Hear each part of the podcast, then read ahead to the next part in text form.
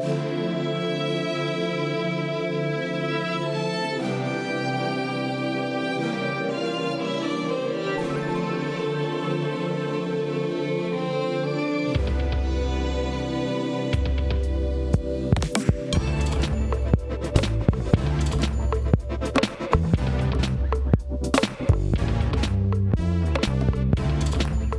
to this very special episode of The Weekly.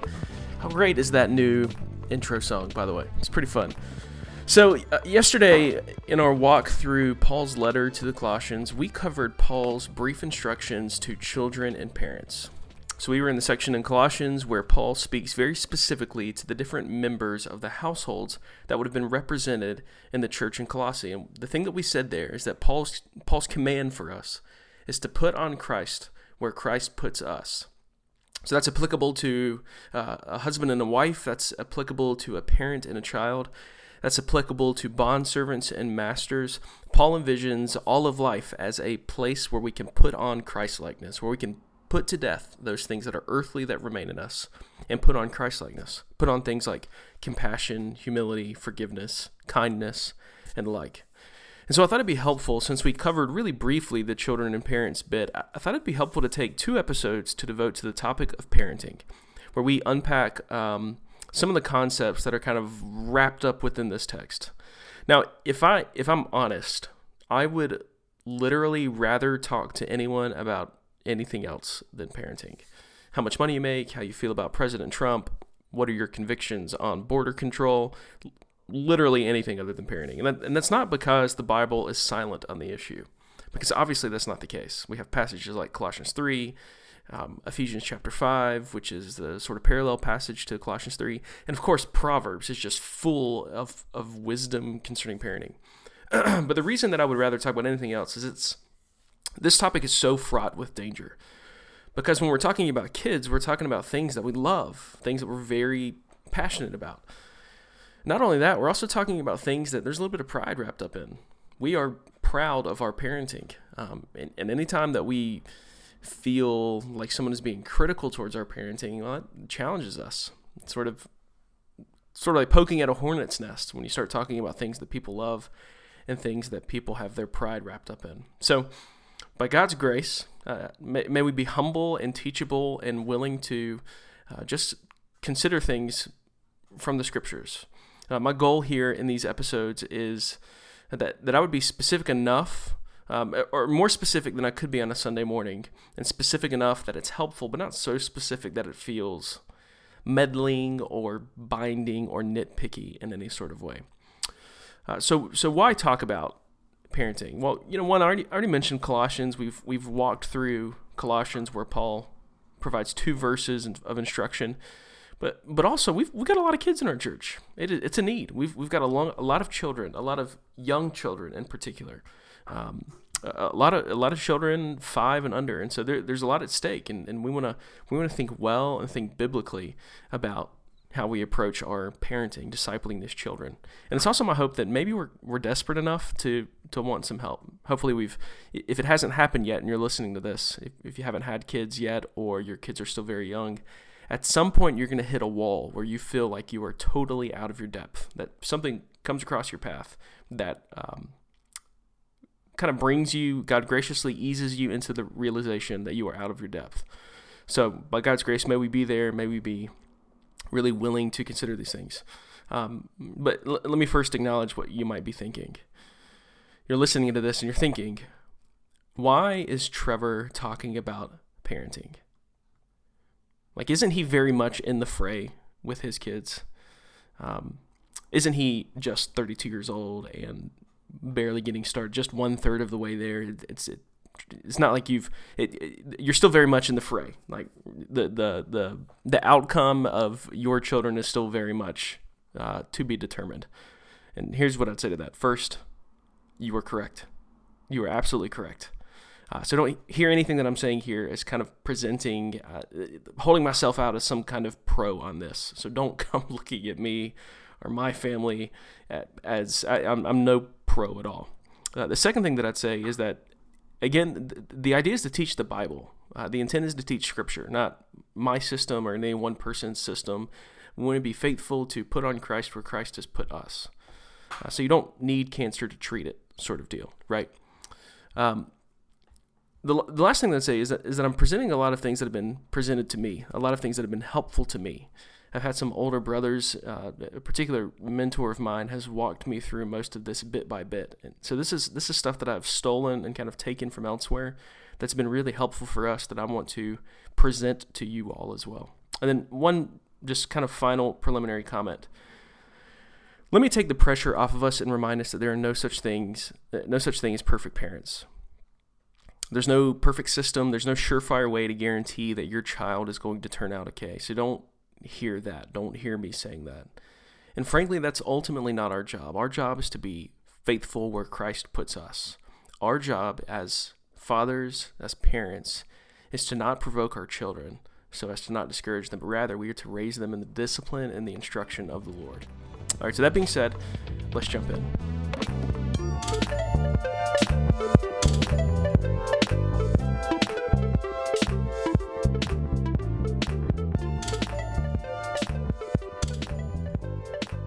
All right, so Paul writes in his letter to the Colossians, Colossians chapter 3 verse 20, "Children, obey your parents in everything, for this pleases the Lord." In Ephesians 6 verse 1, he says, "Children, obey your parents in the Lord, for this is right. Honor your father and mother. This is the first commandment with a promise, that it may go well with you and that you may live long in the land." So the first thing to notice here is that when Paul speaks to these kids, he tells the children to obey their parents in the Lord in Ephesians. And in Colossians, he says that they please the Lord by obeying their parents. And so when it comes to talking about our children's obedience to us, this is first a Godward submission. This is primarily about their worship of the Lord. All right, so for those power hungry types among us, this is a little bit disappointing for us because it's not about teaching the children to obey us. It's not teaching the children to obey me. Ultimately, this is about teaching the children to obey the Lord. So anytime they sin against us, it's not against us first, it's sin against the Lord. Uh, the, the second thing I think that we can sort of take from this is that before we teach obedience that our children must be obedient to us, we better have a pretty good handle on our own obedience to the Lord. We better model it. Uh, it's a log and speck sort of deal. And you remember Jesus' words in, in uh, the Sermon on the Mount. We cannot make our children what we aren't. Right? So if we if we want our children to be obedient to us and in so doing uh, obey the Lord, we better be demonstrating ourselves what it looks like looks like to obey the Lord. So we're teaching our kids to be devoted to God ultimately. Uh, so this is this is not about making disciples of, of us. It's not about me making disciples of me or Emily making disciples of Emily, but we're, we're about making disciples of Jesus, lovers of God. And so God has given us a great responsibility with these children. Uh, Psalm 127, uh, the psalmist describes kids as an arrow in, in the quiver of a warrior. And when you consider like what the purpose of an arrow is, well, the purpose of an arrow is to be sent. So the idea here is that we are we are given these kids for a few short years to form them, to make them into disciples ultimately, and then commission them out into the world as disciples. So Paul's speaking to these children because Paul, I think, is working with the assumption that look like kids, you can be disciples of Jesus too. And this is what discipleship looks like for you in your place in the circle that God has put you in right now. Discipleship looks like learning to obey your parents. Right? So Paul says, Children, obey your parents. And so the thing that's hopeful to me about this is that we don't have to believe the lie that children are to be wild and rebellious. That we are a gift to our children to help them learn how to not be wild and rebellious. One of the ways that God's grace is evident with our kids is that He has given them parents, parents who desire for those kids to be under control and able to listen and able to receive instruction. Now, a, a wild child a kid who cannot control himself is not going to live a happy life. Like think think about think about your own life, all right? When when you have a bad attitude and when you're selfish and demanding and mean and rebellious, obviously no one's going to enjoy being around uh, around you. That's obvious. People aren't going to enjoy your company, but you're also not going to enjoy your company, right?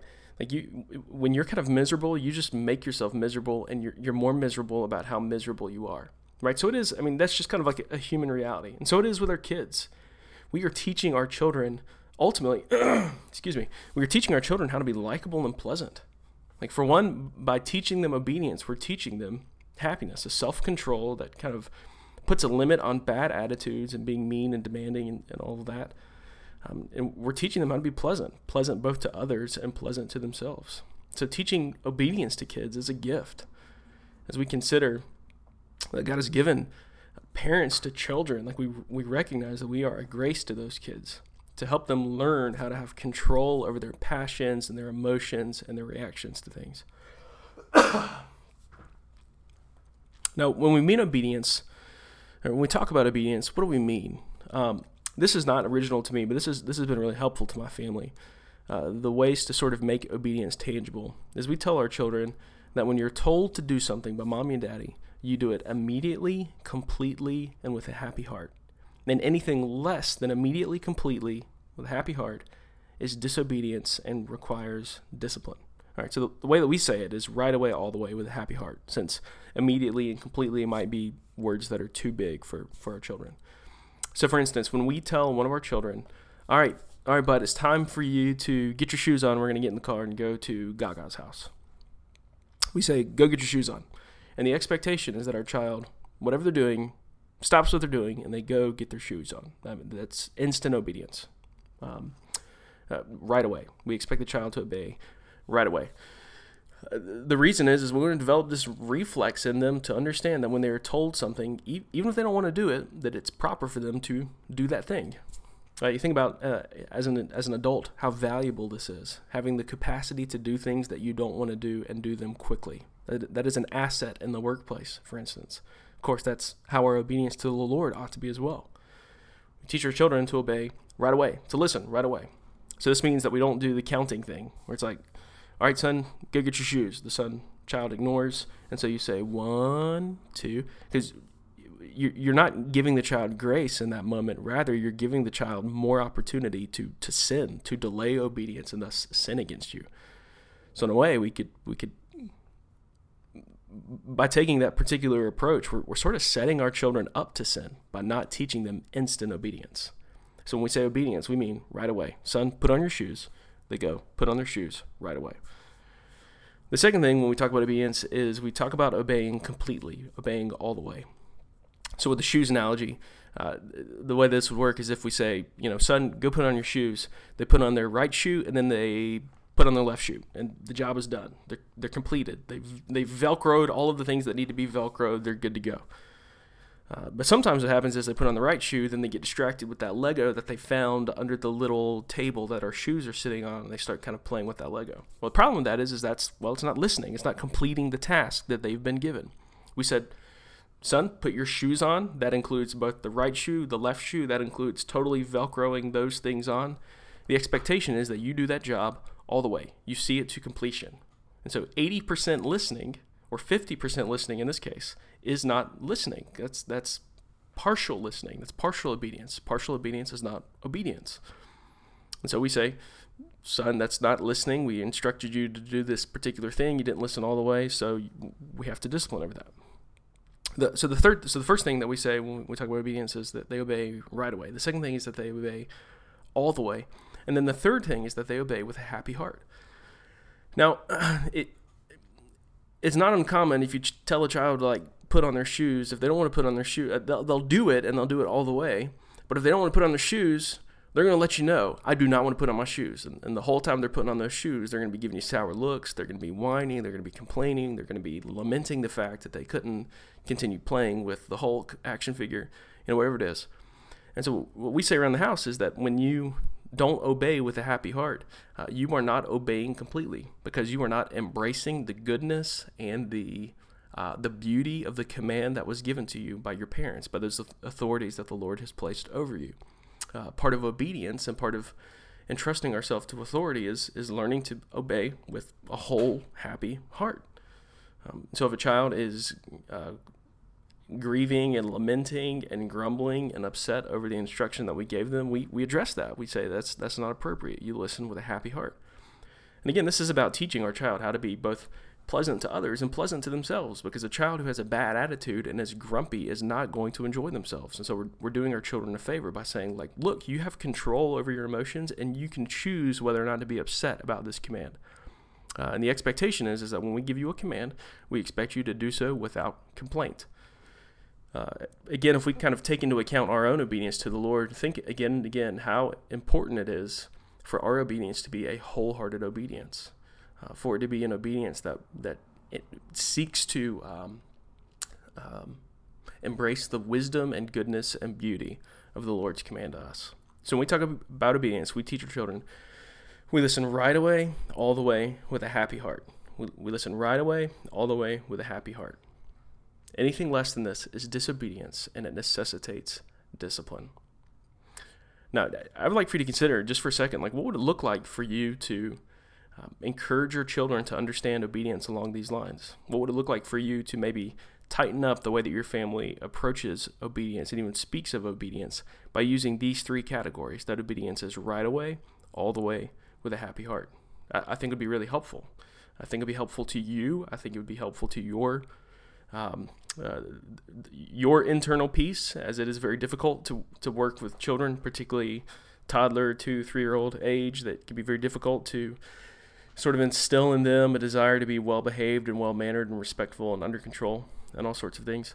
Uh, but it's also going to bring peace to the child. It's going to be really, really helpful for the kid to learn how to develop these muscles. Now, a few comments on discipline, just real briefly. Concerning method, um, you sort that out. You figure out what is best for your crew, what your house needs to do for discipline. Um, that is one of those areas that I think there's a lot of. Um, it, just requires wisdom, discerning what works best in your house, what works best for each child, what the child's capital is, so to speak. So spanking, timeouts, you know, whatever you you need to figure out and be consistent with whatever you embrace as a family. It's important for mom and dad both to be on the same page here, right? So the first thing concerning method is is sort through that. But the second thing is consistency is huge. Um, so, so it's not sometimes we're real tight on these things. Sometimes we, sometimes we're all about listening right away, all the way with a happy heart, and other times we're relaxed. It's not sometimes we address the unhappy heart. Sometimes we require right away. That's just going to provoke your child. We'll talk about in the next episode, but that's just going to provoke and frustrate your child and confuse your child. It's important that you are consistent in your application of discipline. And not only that, it's also important that mom and dad are consistent too. You want mom and dad to be a united front. That is key. Mom and dad need to be a the parental head sort of needs to be a thing in your child's mind. It doesn't need to be dad is the one who disciplines hard, mom's the one who's soft and lets us get away with stuff. You need to have a united front in your approach to discipline, and and your kids need to know that. Uh, and then just the, kind of the third comment here is you don't want to discipline in anger. The goal in our discipline is not to punish. Just like the Lord's discipline, the goal isn't to punish us. Rather, the goal is to form and teach us. So we don't want to, when our child inevitably disobeys, inevitably when our child does not listen uh, right away or all the way or with a happy heart, we don't want to lash out on the child. We don't want to freak out on the kid. We want to provide correction to the child. We want to teach them the error of their ways, error of their ways, and teach them a better alternative. And this is this is so difficult. I totally understand, especially when you've got other kids involved, younger siblings who are you know been crying for the last hour, and this child is is grumpy, and you're trying to address this one. It, it, it can become really difficult not to freak out. But the goal isn't to punish our kid. Our goal is to form and teach the child. So I think one uh, corollary of this is that we don't discipline with our voice. We don't yell at our child. We're, we're firm and we're immovable, but we're not harsh because the goal is not to break their spirit. The goal is to break their will. Like we, we, we want to teach them how to submit to authority, but we don't want to crush them. We don't want to provoke and ultimately discourage them.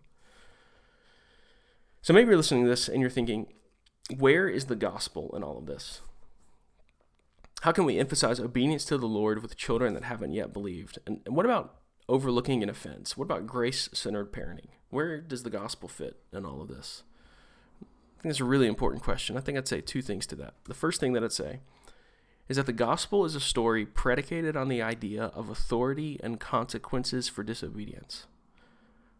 So the scriptures tell us that God is the creator of all things and that all things are accountable to God. God is the authority uh, to to whom all reverence and respect is due.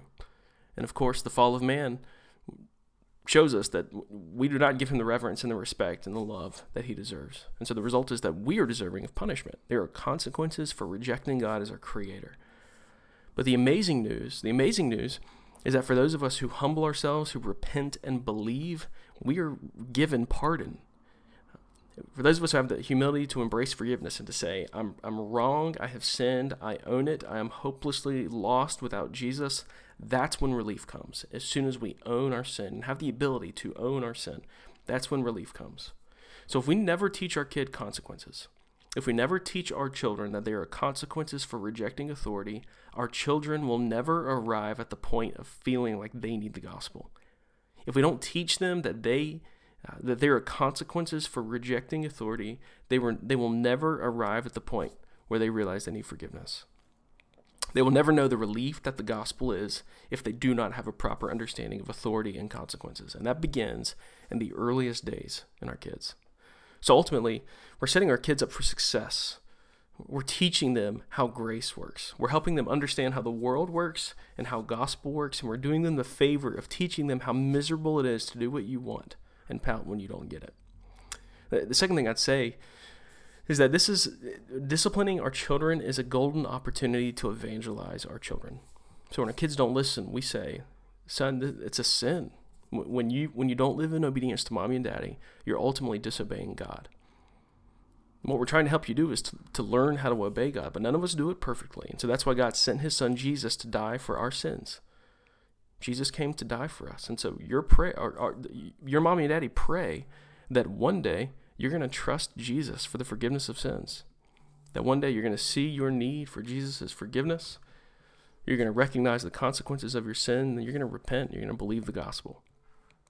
It's a great privilege and responsibility to be given kids. In fact, my wife said last night before going to sleep, kind of reflecting on reflecting on the day that the things that the thing that lands most heavily on her in the Colossians 3 passage is just the task of raising children raising little children. So may God give us grace. May God save our children. May God give us patience and clarity as we work through these things. Let me know if you have any questions. Um, I, would I'd really like to hear your thoughts on any of these, any of the things that have been mentioned today, even the format of this particular podcast. I'd love to hear your thoughts. Uh, you can submit them on our website. You can send me an email, trevor at tcgreerstation.com.